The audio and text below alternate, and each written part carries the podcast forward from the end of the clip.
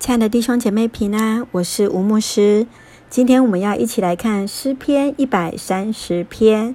诗篇一百三十篇上行之诗第一节：耶和华，我从深处向你求告，主啊，求你听我的声音，愿你侧耳听我恳求的声音。主耶和华，你若就查罪孽，谁能站得住呢？但在你有赦免之恩，要叫人敬畏你。我等候耶和华，我的心等候，我也仰望他的话。我的心等候主胜过守夜的，等候天亮胜过守夜的等候天亮。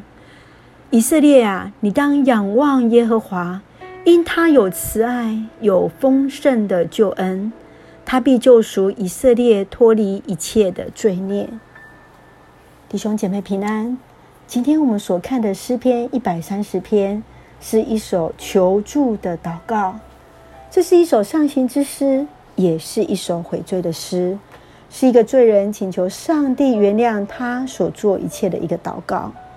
诗人既谦卑、谦卑又有信心的恳求上帝的怜悯，盼望得到上帝的怜悯，恳切之殷切，如同守夜的人等候天亮一样的迫切。所以，其实，在这首诗，我们看到从第一节到第二节，诗人描述他向上帝来呼求；在第三节，他看见上帝终究会救查那些的罪孽；而最重要的是，他也深知道上帝有赦免之恩。其实，我们是否也是一样认识上帝的属性呢？知道是上帝是听我们的祷告，上帝不喜欢罪。但是上帝也有赦免之恩。诗人形容自己的心等候主，胜过守夜等候天亮。你会怎么样去形容自己等候上帝的心情呢？诗人勉励同胞要信靠上帝，因为上帝有不变的慈爱，愿意来实行拯救。所以从第七节到第八节。这是上帝对以色列人过去是这样子的疼爱，也是诗人的一个确信。你认为要怎么样去持守像这样的一个信心？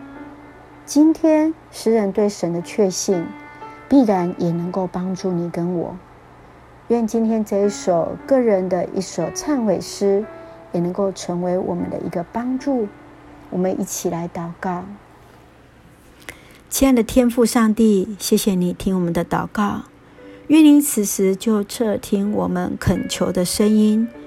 我的心等候，我仰望上帝的话语。我的心等候主，胜过守夜的。感谢主，让我们不忘数算恩典，知道你一直是我们随时的帮助。恳求主的帮助，帮助此时此刻的台湾。帮助我们当中有身心灵软弱的弟兄姐妹，愿主恩待，愿主带领。感谢祷告是奉靠主耶稣圣名求，阿门。